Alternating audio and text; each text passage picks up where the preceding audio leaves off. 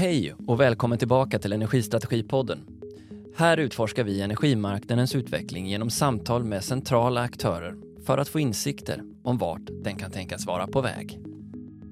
European Energy vann förra året ett pris som Entrepreneur of the Year i Danmark för sin utveckling, tillväxt, lönsamhet och fokus. Bolaget, grundat i Danmark med inriktning på förnyelsebar kraftproduktion och Power to X, har sedan några år även betydande utveckling i Sverige med miljarder i projektpipen för solenergi. Bland annat driver det på för planerna om vad som ska bli den största parken i Sverige med en effekt på nästan 130 megawatt i Skåne. Hur är det att växa en marknad så fort och vilken position tar det för att kunna vara en ledande aktör på den? Hur påverkas affären av all den sol som planeras och den samvariation som det skapar? Kul att ha er med. Peter Braun, varmt välkommen till Energistrategipodden. Tack så mycket, det är trevligt att vara här. Vilka är European Energy? Vad är ert ursprung? Och, alltså vi får sätta det på kartan. Ja, European Energy är ett danskt bolag, en utvecklare som började 2004, så vi är snart 20 år gamla om vi säger så. Precis myndiga. Det började med att han som fortfarande är ägare, Knud Erik Andersen, han skulle trappa ner lite och köra lite projekt vid sidan om, och då började han med lite vindprojekt i Tyskland som slog ganska väl ut, och började strax därefter även med sol, och det var väldigt roligt, så det blev ingen nedtrappning utan det blev en upptrappning. Så på den vägen är det vi har kämpat på, och de sista åren fått en enorm utveckling egentligen då, så nu är vi verksamma i snart 30 länder, så större delen i Europa, så därav det passande namnet European Energy då. Så sol, vind, on och offshore och power to X är vad vi håller på med. Ja, det är 4 områden. Hur stora är de respektive områdena? Är det någon som är dominant? Vind har varit det största benet fram tills kanske för 3, 4, 5 år sedan, så har, om vi tittar på vår utvecklingspipeline då, nu har sol gått förbi. Det hänger mycket ihop med att vi tog väl omkring 2018 ett strategibeslut att expandera mycket på nya marknader och mycket greenfield, och sol har kommit starkt överallt, och då har det vuxit pipelinen väldigt mycket. Så därav det. Så just nu skulle jag tro att mer än 50% av pipelinen är sol faktiskt. Power to X är också ett ben som kommer starkt, men det kanske fortfarande är 5-10%. Och ni har växt väldigt starkt de senaste åren. Kan du berätta lite grann om er tillväxtresa? Ja, jag kan bara ta som exempel. Jag själv började för ganska precis 2 år sedan. Då var vi 230 anställda tror jag. Och nu kommer vi att passera 700 i juni tror jag. Och tittar man då på pipelinen så har den under samma tid fördubblats. Vi har passerat 3 gigawatt installerad effekt. Och det växer väldigt snabbt på alla håll och kanter. Ja, och ni har också lyckats med den svåra uppgiften trots allt, att både växa och vara lönsamma. Ni gjorde ett bra resultat förra året. Bara under Q1, första året i år, så har ni gjort ett EBITDA-resultat som är i flera hundratals miljoner-klassen. Så det är ju både en tillväxt men också en lönsam en. Ja, vi har lyckats vara lönsamma. Och det är ju roligt. Man kan ju växa snabbt och få kämpa under tiden, men vi har med oss den biten. Det har varit en framgångsrik strategi att vi har med oss elförsäljningen i att vi behåller ganska många utav våra parker under en period. Och samtidigt har vi lyckats ha en bra omsättning på att sälja parker. Då. Så det ser bra ut. Mm. Ja, det är många länder, så den här volymen som ni är med i den senaste rapporten om 1 gigawatt förnyelsebart i tillstånd under bara första kvartalet. Ytterligare 182 megawatt som har färdigställts och deployats på marknaden. Ytterligare 500 megawatt som förväntas inom de första 6 månaderna av det här året. Det är ju också en våldsam utveckling. Om du tar marknadsläget och den senaste utvecklingen i turbulensen av energimarknaden, hur har det påverkat er strategi? Jag skulle säga, om vi tar de siffrorna och hur det ser ut nu, hur det påverkar oss just nu, så kan man väl säga att det vi får jobba lite hårdare med nu är finansieringsbiten då. Och även försäljningsbiten har vi märkt liksom att den är lite trögare nu, så där har vi ändrat strategin och lagt ett större krut på att sälja parken nu. Det hade man inte trott annars med tanke på att priserna under stunden har varit extremt höga. Det borde varit otroligt lönsamt. Ja, det är väl osäkerheten då hos finansiärerna som gör detta. Ja, det är också en kommentar som man kan som ögonen fokusera på när man läser kvartalsrapporten, just den att ni ser hellre och är positiva till en nedgång i prisen för den är mer stabil, vilket förbättrar förutsättningen för en investerare. Det kan ju låta lite kontraintuitivt för den som tänker att men nu är det extremt höga priser, då borde det vara som bäst för att vara en utvecklare av förnyelsebart. Men det är inte riktigt så. Nej, det skapar en osäkerhet då. Det är som du säger att de som vi använder som finansiärer, de vill ha trygghet framför allt. Och då är det bättre om vi kan erbjuda det än för en för volatil marknad. Så är det helt klart. Om man tittar på Sverige då, den marknaden som du leder här inom bolaget. Jag känner ju till er som en storskalig solutvecklare. Men hur kommer det sig att det blivit så i Sverige? Vad är det som gjorde att ni såg att gapet var mer intressant inom solen, till exempel vind som är en större del av er historia? Ja, vi har vår bakgrund hittills vad det gäller att bygga parker är ju enbart inom vind, och vi har precis slutfört 3 parker, Kingebøl och Skåramål och Grevekulla på mellan 36 och 48 megawatt styck då. Men att vi går väldigt aggressivt in på sol nu är väl att det har varit eftersatt solparker i Sverige och speciellt i förhållande till Danmark som vi gärna jämför med då. Så vi har sett att möjligheten finns här med solinstrålning och allting, och det är känt i branschen nu.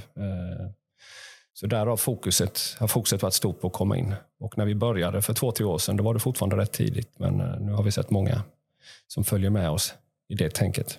Ja just det, de senaste 2 åren har det skett en formidabel explosion av storskaliga solutvecklare i Sverige. Ja, absolut. Vi var ensamma när vi åkte ut och pratade med markägare för 2 år sedan. Det tog inte ett år sedan. Sen hade det redan varit 3 när vi kom dit. Så där har det hänt mycket.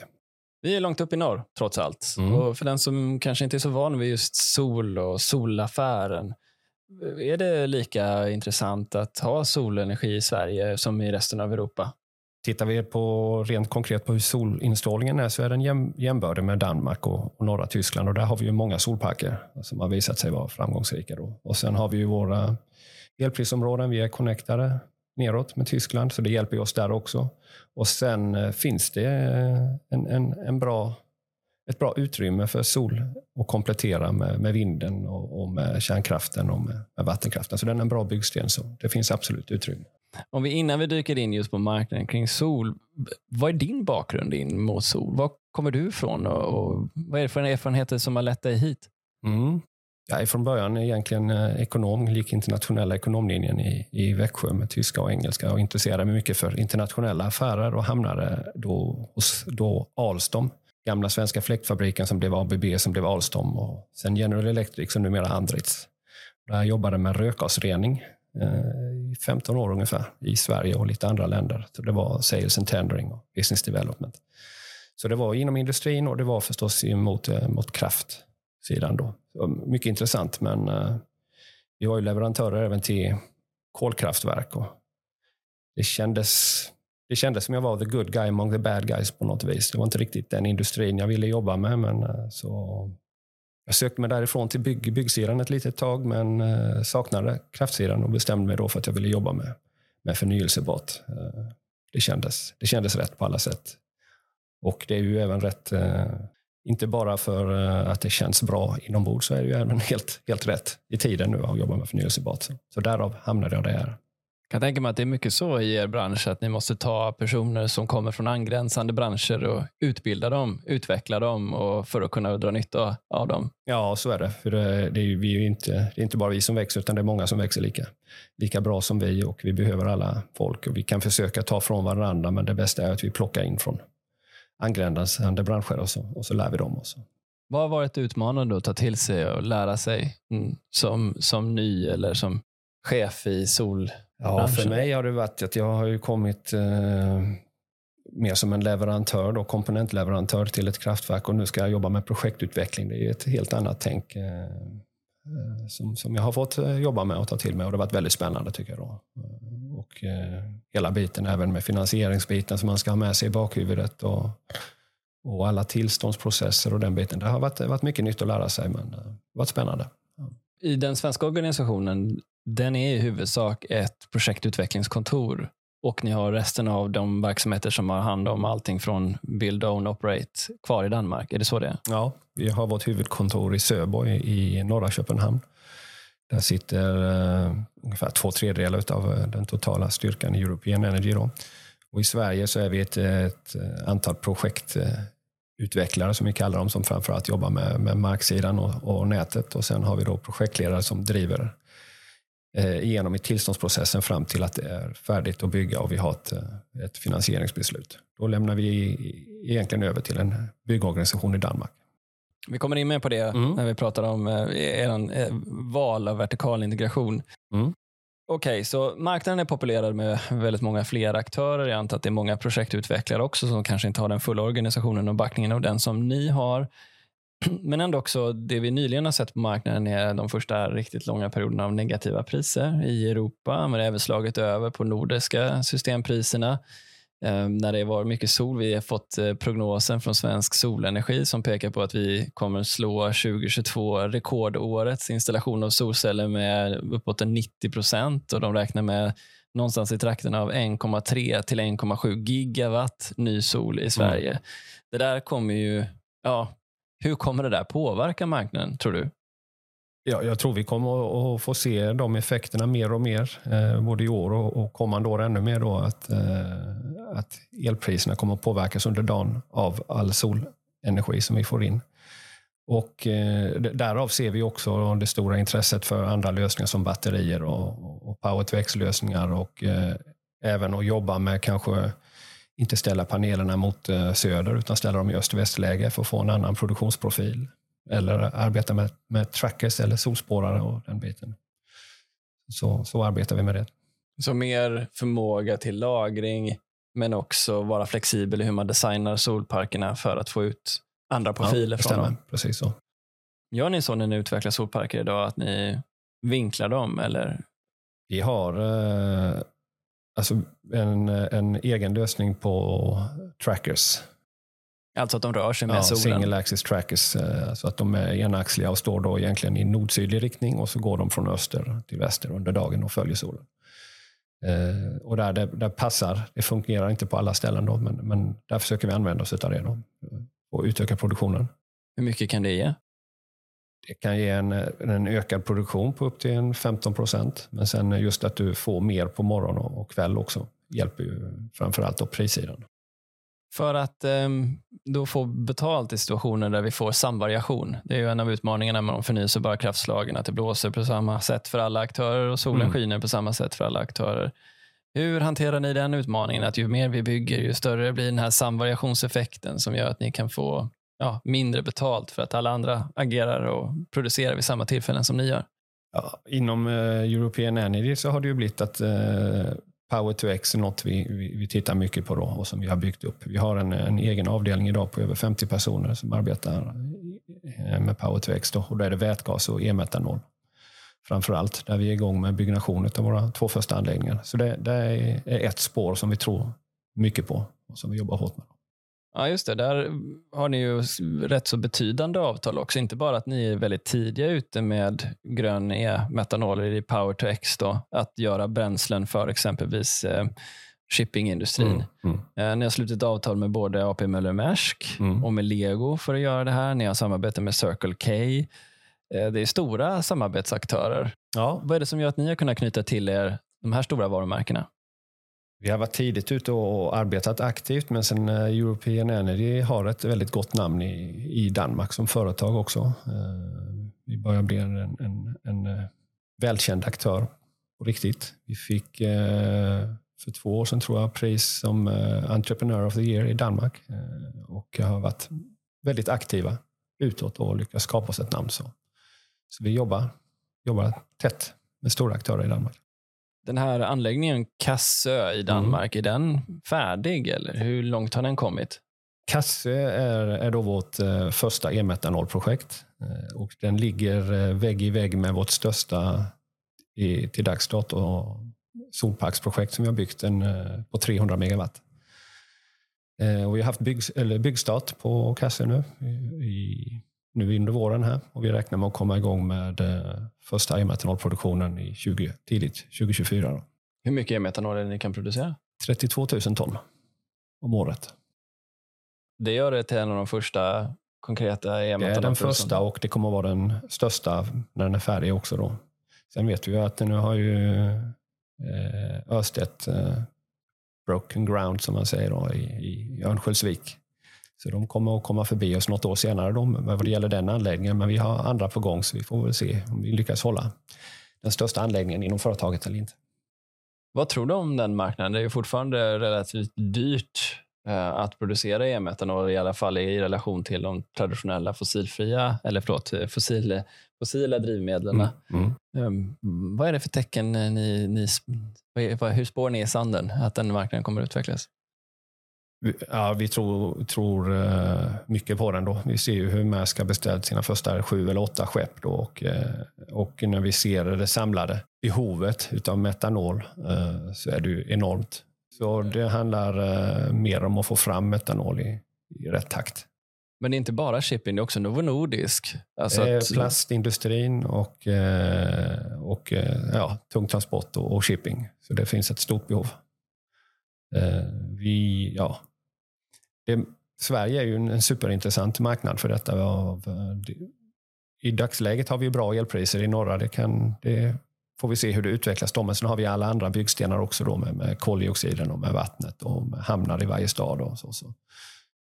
Hur viktigt tror du det är att de här stora, att ha närhet till stora förnyelsebara producenter i närheten av där man producerar, antingen i form av vind eller som du sa 300 megawatt solenergi? Ja, vi måste ju kunna få ut grön el ur nätet, så det kan ju gå även med PPA, att vi inte behöver ha egen elproduktion då, men det måste ju ligga i ett område där det är tätt med förnyelsebar energi. Det innebär ju då att er position inte bara är förnyelsebart, det är även elektrolysörer, produktion av vätgas och sen då en metallisering av detta. Det är ju det är en väldigt stor teknisk bredd att spänna över. Ja. Vi har mycket inhouse. Vi är ett opportunistiskt och ganska spännande företag att jobba på det viset att vi är framåt. Kan väl beskriva det. Vi har skaffat oss den här e-metanoltekniken genom att först samarbeta och sen köpa ett företag från Aarhus som har i samband med Aarhus universitet och Reintegrate, så de är nu involverade, är helt European Energy ägt. Och även vad det gäller koldioxidinfångning så har vi då köpt en majoritetsandel i Amongas som är en dansk företag som sysslar med carbon capture. Framförallt inom biogas, men kommer att bredda sig där också då mot pulp and paper och så vidare. Så vi har mycket av teknikkunskapen in-house. Så det är spännande. Men vi ska även bygga CCS:en själv. Det kan vara en möjlighet, ja. Mm. Det är lustigt. Man kan undra vad det är med danskarna. Jag ställde den här frågan till Ørsted när jag hade dem i podden. För de har ju också det här fullt integrerade från projektutveckling hela vägen till build, own, operate och underhålla och ska göra det i världsklass, just hela delen av det. Och det noterar man ju också att någonting som ni håller på med, det är inte bara screening, det är inte bara utveckling av produkt eller projekten, det är inte bara designen och projekteringen av dem, det är inte bara konstruktionen, det är inte bara hela den finansiella biten av PPA-utvecklingen, det är finansieringen av projekten, det är eventuellt en så behövs projektförsäljning, annars så är det gross market, alltså elmarknadshanteringen, riskerna som det kommer med och sen hela operations när det gäller till att förvalta de här asseterna över hela deras livstid. Det är ju en full integration. Mm. Vad är fördelarna med att sätta upp ett så brett bolag som du ser det i en sån här snabbrörlig marknad?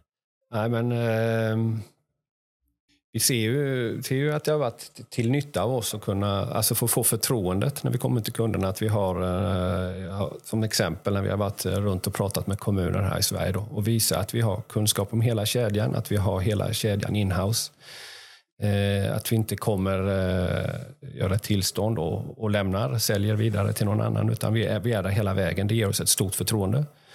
Och det är otroligt viktigt när man talar om så här stora projekt. Så för oss har det varit viktigt ur den aspekten. Och sen är det klart att det hjälper oss ur ett lönsamhetsperspektiv också. När vi har allt in-house. Så jag skulle säga att det är två byggstenar som har varit viktiga för oss. Kan ni med hjälp av er kompetens exempelvis i att designa hur en plätt mark ska populeras med solceller gör att ni kan hämta ett helt annat värde ur marknaden då än vad andra solcellsprojektörer skulle kunna göra eftersom de inte har den typen av operativ kunskap i sitt bolag. Så jag förstår det. Ja, om vi tar en solpark så har vi då designat parker på många marknader av flera storlekar och olika typer av mark, så drar vi nytta av den eftersom vi har all den kunskapen inhouse, så drar vi den nyttan med oss här för att se vad kan bli ett lönsamt projekt, vad kan inte bli ett lönsamt projekt, och det skulle jag tro hjälpa oss i förhållande till konkurrenter att vi har den ryggsäcken med oss. Om vi nu ska tänka på vad du gör här nu då, eller ni gör på den svenska marknaden, så har ni ju haft ett par, ja ni har ju två väldigt stora projekt som har fått en hel del medial uppmärksamhet. Dels Svedberga tänker man ju då på 128,5 megawatt. Det är ju med tanke på referensen Strängnäs som man tänker på, som har varit den största solcellsparken i Sverige ett tag, som är på 21 megawatt. Så är det ju mer än en femdubbling av det. Berätta, vad är det som ni vill göra i Svedberga? Och varför blir det så vansinnigt stort och varför är det bra? Vi har ju den stora nätanslutningskostnaden som vi har då när vi vill gå på regionnätet, och det är regionnätet vi går på framförallt, det är där vi hittar de större kapaciteten, så det är en av anledningarna till att vi vill bygga stora parker, och den andra är förstås eftersom vi nu har blivit så stora som vi är och har så stor pipeline som vi har, så måste vi ha stora parker för att effektivast utnyttja vår organisation, så det är en anledning till att vi går mot större parker då. Vad det gäller Svedberga så dök det upp en möjlighet att köpa. För vi har köpt den här gården då på 400 hektar. Köpare marken och som låg i anslutning till ett ställe där vi fann bra kapacitet på nätet. Så där har valet av just Svedberga då. Och detta är som jag sa 400 hektar och vi har fått tillgång till 128,5 megawatt och anslutna. Och där har vi då nu att under 3 års tid försökt komma fram till slutgiltigt tillstånd då.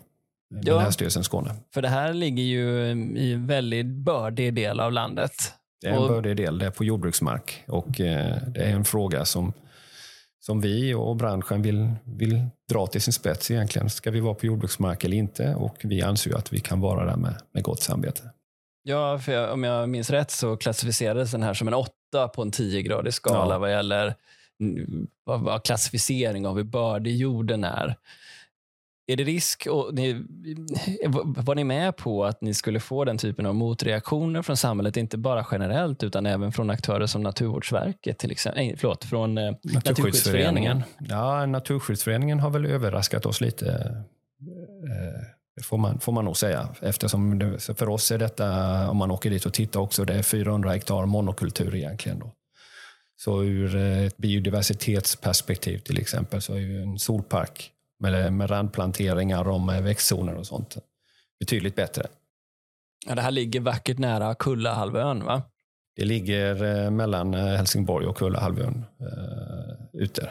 Nära ett naturreservat, Svedberga kulle då. Men det är en stor öppen yta med vindkraftverk i bakgrunden och sånt. Så på det viset är den i anspråkstagen. Ja, jag hörde henne från Naturskyddsföreningen att hon själv hade en historia av att gått och protesterat mot Barsebäck och sjungit sången vad ska väck Barsebäck, vad ska in sol och vind, och nu fann sig på andra sidan av den diskussionen. Ja, det är lite ironiskt. Hon avslutade men inte här, och det är ju som det klassiska som vi vet då. Men de har sina anledningar och vi möter dem såklart i rätten som vi har gjort och som vi gör nu då för att få ett slutgiltigt besked. Men framförallt så handlar väl diskussionen då hur vi ska göra med jordbruksmark. Det är där frågan kommer. Och nu har vi ju de två domarna från Skåne, från Mark- och miljööverdomstolen vad det gäller mindre parker, där de har efterfrågat lokaliseringsundersökning. Och vi har en lokaliseringsundersökning som vi har gjort i samma nivå som vi gör när vi utvecklar vindparker. Så nu återstår att se då vad MÖD säger om detta. Är det rätt nivå eller är det mer vi måste göra? Men vi tror på det. Men ja, man kan förstå 128 megawatt förnyelsebar kraft genom sol. Det behövs i SE4. Ju mer kraft desto bättre, mer eller mindre. Men vad är er pitch då för att den här marken nu används väl under er försorg? Ja, vi kommer att försöka fortsätta odla mellan. Det kan bli vall, det kan bli får. Alltså det finns, har vi inte slutgiltigt bestämt vad vi kommer att använda marken mellan panelerna till då. Men marken förstörs ju inte, den kan ju fortsatt användas och den mår ju snarare bättre av att få vila då från hårt brukande. Så jordbruksmarken finns kvar. Och sen vill vi att man ska ställa det i perspektiv då. Det finns, jag har läst att det är alltså vi kan producera av de parkerna som väntar på tillstånd i Skåne 1,5 terawattimmar. Det skulle vara 50% av den elproduktion som finns i Skåne då, om de här nya solparkerna kom till. Och den jordbruksmarken som skulle tas i anspråk för detta, den är ju oerhört liten även där. Alltså det är mindre än vad det finns skidpister och golfbanor i Skåne vi pratar om som tas i anspråk då för detta. Och vad det gäller produktion till exempel, vi har odlat vete där. Jag gjorde ett räkneexempel när jag såg hur mycket, och nu kommer min kommunikatör och skratta åt mig för jag tar alltid detta exemplet, men jag tycker det är bra. Absolut Vodka, de tar 10% av all veteproduktion i Skåne går åt att göra vodka i Aarhus. Och vår stora park då på 232 hektar, det skulle vara 1% av vad Absolut Vodka tar varje år då. Så man får ställa lite i perspektiv tycker jag. Och det argumentet att vi fyller våra bördigaste marker med solceller istället för att odla och skapa självförsörjande egen svensk matproduktion. Hur bemöter ni det? Ja, dels med det argument som jag sa att det är en väldigt, väldigt liten del och personligen så tror jag kanske att det här kommer att hjälpa oss att hålla igång matproduktionen istället för många lantbrukare som skulle, om de kunde avsätta en del av sin mark till att bygga en solpark, får de en stabil intäkt och kan i lugn och ro utveckla resten av sitt lantbruk då, och göra det de vill som verkligen avbrukar jorden. Så jag tror att det är en bra kombination som är till nytta på många sätt. Så jag ser inte problemet. Jag tror det, om jag minns rätt, att Naturskyddsföreningen såg var bland annat att vilda djur skulle kunna vandra mellan olika naturreservat. I vilken mån kan det finnas vandringsleder och stigar för däggdjur som bor i skogen? Ja, det finns en liten skog på andra sidan då, där som de har lyckats omvandla till ett naturreservat då. Men vi har lämnat en viltkorridor mellan de här två. Sen vet vi inte vad hjortarna eller rådjuren, vad de tar för väg. Vill de gå den eller vill de gå runt på andra hållet? Det kan vi inte bestämma. Men det finns viltkorridorer inlagt i designen och anpassat för det. Okej, så vi bestämmer oss nu då för att vi tänker oss att ni får rätt i MÖD. Och att vi ser att alla naturvärden och mångfalden är skyddad även med solceller på den här plätten jord som vi har. Vad blir viktigt för er och hur finansieras det här projektet upp? Behöver ni sälja en massa framtida kontrakt redan nu eller tar ni det på egen bok? Hur gör man? Vi kommer att försöka skriva en PPA på en del av produktionen och det behöver vi för våra externa finansiärer som vi använder oss. Vi kommer inte att ta det på egen bok. Det är ett stort projekt detta då. Utan det är så vi gör normalt sett då.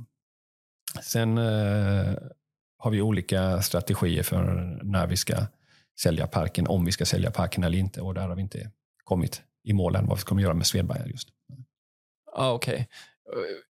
Är det så att man fyller upp hela produktionen med PPA och inte lägger någonting på spotmarknaden eller har det förändrats och varför? Typiskt 70%, 60-70% på PPA om vi skulle ta ett normalfall, men det kan vara 100% och det kan vara 0 i vissa fall också då. Och varför väljer man det ena eller det andra? Lite såklart beroende på storlek på projekt och sen handlar det väl om vad våra kunder vill ha, våra PPA-kunder. Hur angelägna de är. Hur påverkar om ni säljer ett så här stort projekt på 100% PPA? Mm. Hur påverkar det ett intresse av att göra tilläggsinvesteringar för att öka flexibiliteten på parken? Antingen att tillhandahålla fler batterier med superkondensatorer eller utan, eller kunna införa någon form av ned eller begränsning, curtailment tänker jag på parken för den typen av värde som kan inträffa på stödmarknaderna. Vi är, nu talar jag om den svenska marknaden då, vi är nya vad det gäller det. Vi har inte varit tidigt ute med batterier och så vi har inte riktigt fastlagt vår strategi hur vi kommer att jobba med det heller. Så får passa lite och säga att det är något vi kommer att titta närmare på framåt helt enkelt. Ser ni annars att det blir en ökad förfrågan från stamnätsoperatörerna att ni ska kunna ha någon form av begränsning på er produktion de dagarna då det är väldigt mycket sol? Vi har inte fått det från nätoperatörerna, men generellt så ser vi ju nyttan av det, och vi har ju de här frekvensmarknaden nu som är väldigt het. Så då vi har nyttan med den, och vi har även det som vi pratade om innan då med negativa elpriser mitt på dagen och sånt som styr oss åt det hållet också. Så framöver så kommer vi att se batterier vid solparkerna, helt klart.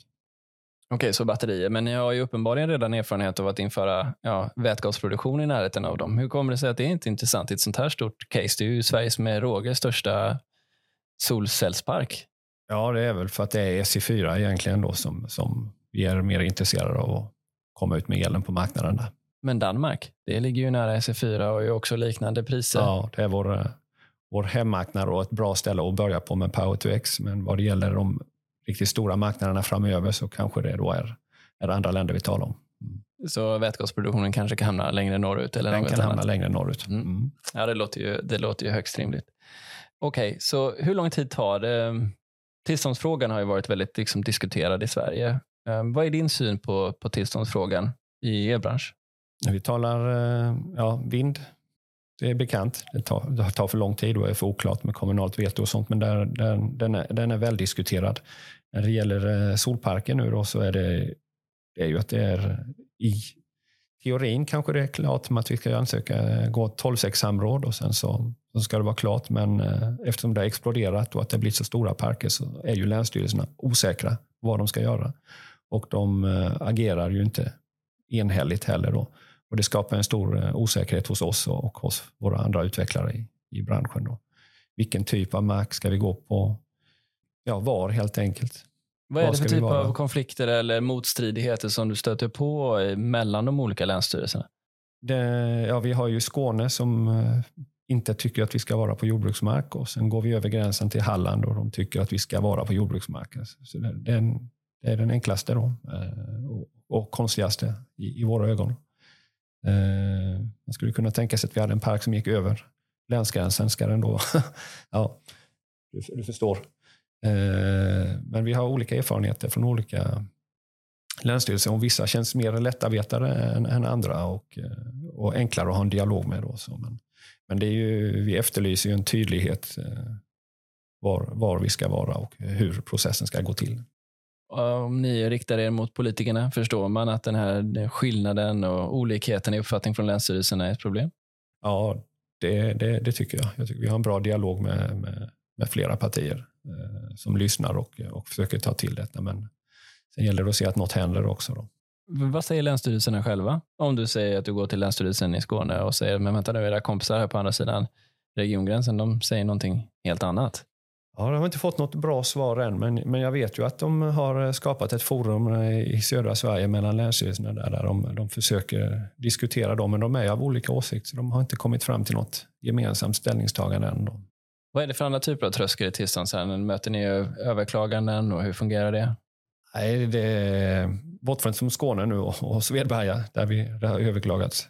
Så när vi väl har fått tillstånd, som vi har tillstånd på ett par i andra länder, så har det gått bra. Utan då är det ju nätfrågan som är nästa bit då, att som bromsar oss. Ja, vi tar den då innan den allmänna acceptansen hos de som bor runt omkring. Hur har en kontakt varit med elnätsägarna? Det här är ju någonting som också ställer högre krav på elnäten och deras förmåga att transferera ström och kraft. Mm. Och det är ju samma, det har ju exploderat hos dem också med alla nätförfrågningar de får. Och läggs på kö, och det tar lång tid att få en första indikation, och det tar en lång tid och när man sen beställer en nätutredning och får den gjord, och sen tar det en ännu längre tid kanske då att ansluta om man inte ligger väldigt optimalt till. Så det bromsar ju också tyvärr. Och prismodellerna? Hur väl stämmer de överens mellan olika elnät för att få anslutningen? Ja, det är inte det som är hindret, utan det är tid. Får vi även en prisindikation tidigare så vet vi också vad vi ska vara och inte vara. Så det är tiden, skulle jag säga, det handlar om. Vad är din uppfattning att det sitter fast någonstans? Varför går det så långsamt? Ja, jag förstår att de är överhopade med arbete, så det kan jag förstå. Men att man inte bygger ut sin organisation i takt, att man kanske inte anpassar organisationen. Då. Det är där det sitter. Det är ingen fel på viljan. Det är helt enkelt en kompetensbrist och en organisatorisk bristfråga. Jag tror det, ja. Ni sitter ju väldigt nära ihop med också förutsättningen för att investera i nät. I vilken mån är ni en samarbetspartner med nätbolagen? För att det krävs ju investeringar i näten också för att ni ska kunna få tillgång till nya platser. Har ni några sådana samarbeten? Där är intressena linjerade så att säga. Nej, vi har inga samarbeten med nätbolagen på det viset. Vi sitter med i en sammanslutning av de större solparksutvecklarna i Sverige där vi har en dialogforum då med de större nätägarna och försöker komma fram hur vi ska bättre komma fram i situationen. Då. Så det... Och vilka är de centrala frågorna i de runda borden samtalen? Det är tiden. Alltid denna tid. Ja. Och där säger ni, det här måste gå snabbare. Och de säger, vi gör så gott vi kan. Ungefär så. Ja, men... Skämt åsido, visst, tiden är central, men vi pratar även om proceduren, hur det ska gå till och vad det ska kosta. Blir det bättre? Ja, det får vi hoppas. Vad är din örat mot rälsen-kommentar då av personer som bor nära solcellsanläggningar som ni bygger, den allmänna acceptansen i samhällen där ni planerar stora solcellsparker? Vad hör du? Det är ju, det blir ju lätt att man jämför med vind och man jobbar på båda sidor och det har ju inte alls samma motstånd. Men såklart att de som bor direkt grannar med parkerna, att det finns en och annan som inte tycker det här är fint och då har synpunkter på detta. Men på det stora hela så är det ju en helt annan acceptans för solparker idag. Vi får väl se när det tar fart i byggandet nu, som jag tror att det gör i år och nästa år och framåt, om vi ser ett annat motstånd. Men vi försöker att vara tidigt ute och samarbeta med kommuner och förebygga, få folk att förstå vad det handlar om, att det inte kommer att påverka dem negativt. Okej. Så väsentligen lättare de här samrådsmötena som finns, det leder inte till stora protestmarscher? Ingen som kastar saker på oss eller någonting sånt än, utan det går bra.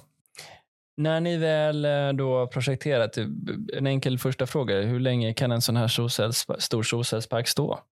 Hur länge räknar ni med att dess livslängd är? Vi räknar 30-35 år.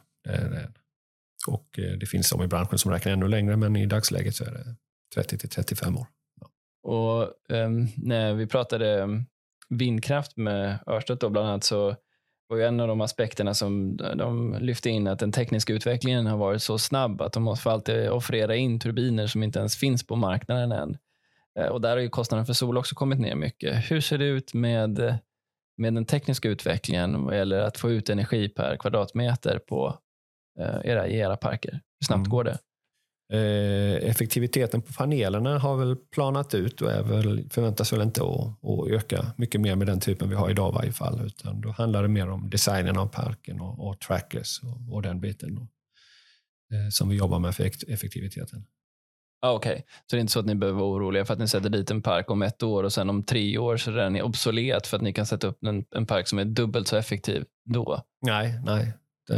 Den känslan har vi inte. Utan man ser att det har planat ut de sista åren och är väl vid 21-22% eller någonting på en panel. Okay. Det finns inte mycket mer att kräma ut där. Det behövs inte särskilt mycket underhåll av sådana här anläggningar heller, eller? Är min föreställning. Nej, de ska ju... Det är då, gå med trimmer och hålla undan sly och den biten. Och sen är det väl en och annan växelriktare som kanske behövs bytas ut och sådär. Och sen, men annars relativt lättskött får man säga. Så att när ni väl har byggt den här parken då, om man tittar vidare, hur ser er pipeline ut? Hur mycket, vad är era ambitioner här i landet? Vi vill ju vara en av de största aktörerna i Sverige också. Vi har blygsamt sagt att vi ska installera 100 megawatt om året då, men jag tror att det kan vara betydligt mer om jag ska vara ärlig då. Så vi vill se lite vad marknaden tar vägen, vi vill se lite vilken mark vi ska vara på. Men om man tittar på hur det ser ut, det har sett ut de sista året, som jag sa, att det har vuxit kraftigt med otroligt många aktörer som springer omkring och skriver arrendar och börjar tillståndsprocesser, så tror jag att det kommer att konsolidera sig och vi kommer att bli, om vi tar på 2-3 års sikt, så är vi ett färre antal större aktörer som är verksamma, och då tror jag att European Energy är en av dem.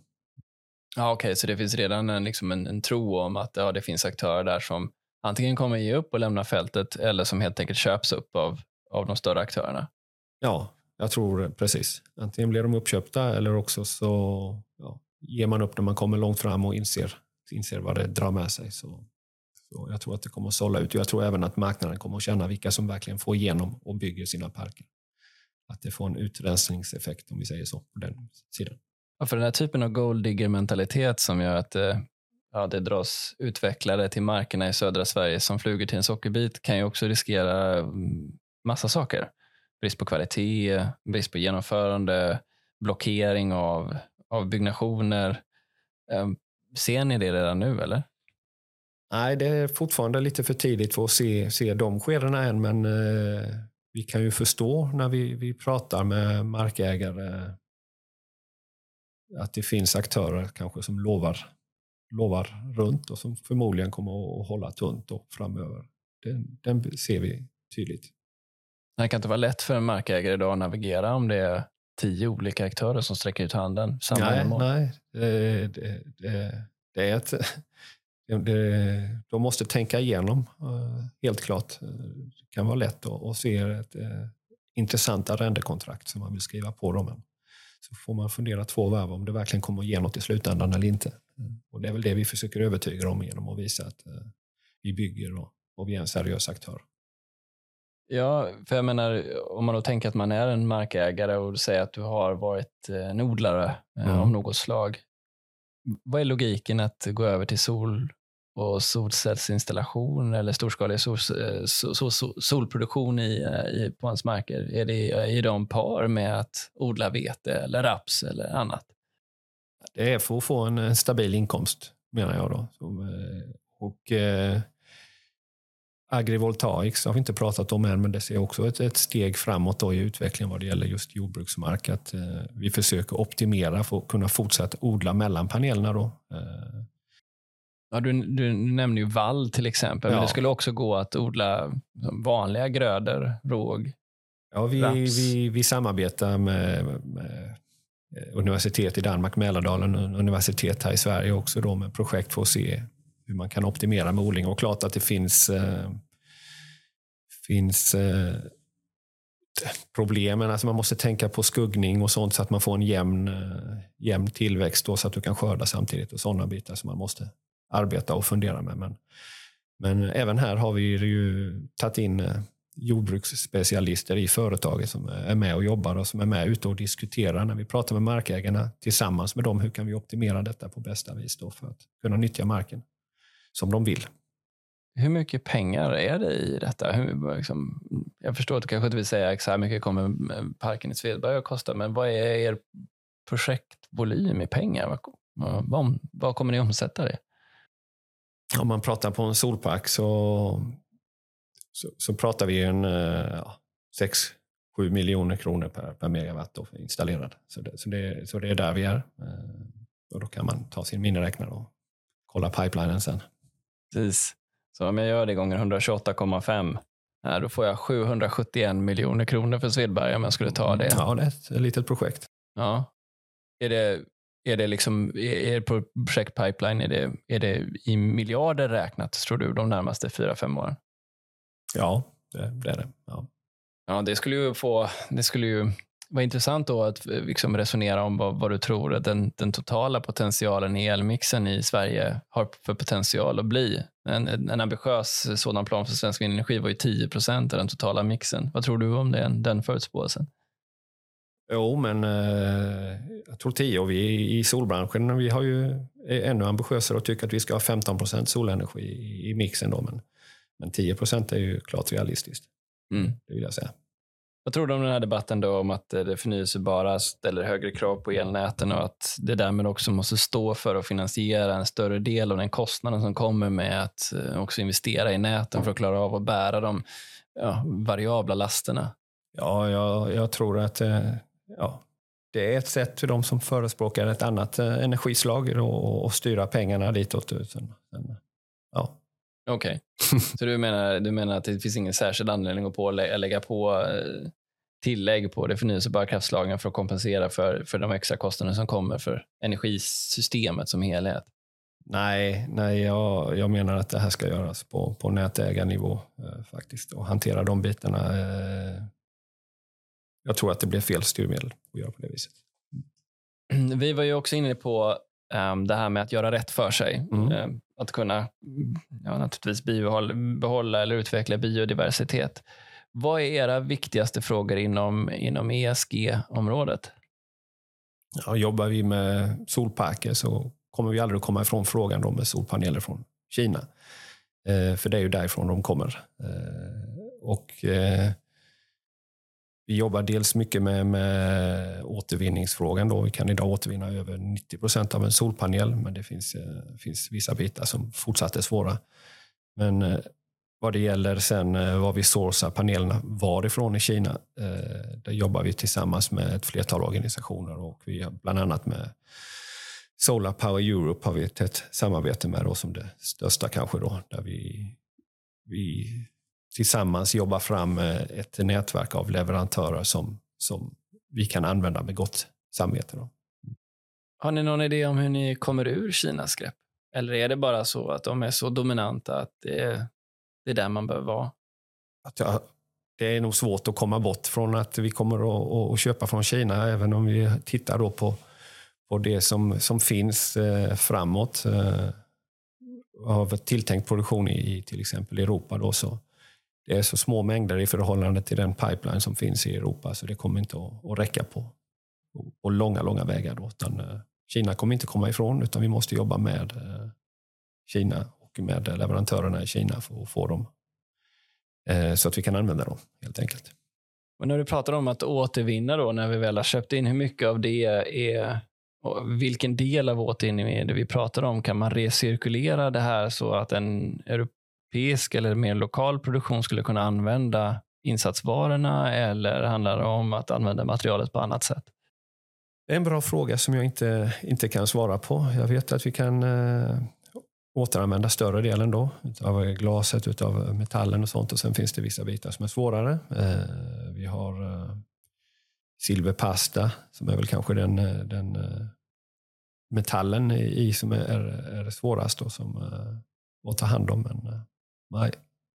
Ja, alltså minns rätt här nu så var det är inte så få ton som nu lyfts redan nu. 11 miljoner ton panelskräp är den danska återvinningen förra året. Ja. Det är väldigt stora volymer och det innehåller mycket silikon, det kan innehålla massa här sällsynta jordartsmetaller. Det känns som att det här är en fråga som borde vara superviktig för branschen, givet hur mycket det är viktigt. Och det som vi pratade om innan, 30-35 år håller en park, så de flesta av de parkerna vi har, de är inte ens nära att plockas ner än, så det kommer att bli otroliga mängder framöver. Så det är ett mycket viktigt arbete och det är stort fokus på det.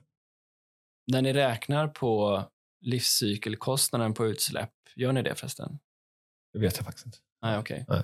Nej, just för ibland dyker det också upp i debatten här, liksom, hur mycket koldioxid är det de kommer med att ha producerat. Ja. Men det kanske vi inte vet här nu då. Känns det okej då i magen att använda Kina som en handelspartner här, givet liksom bristen på demokrati, mänskliga rättigheter, mycket kol i näten?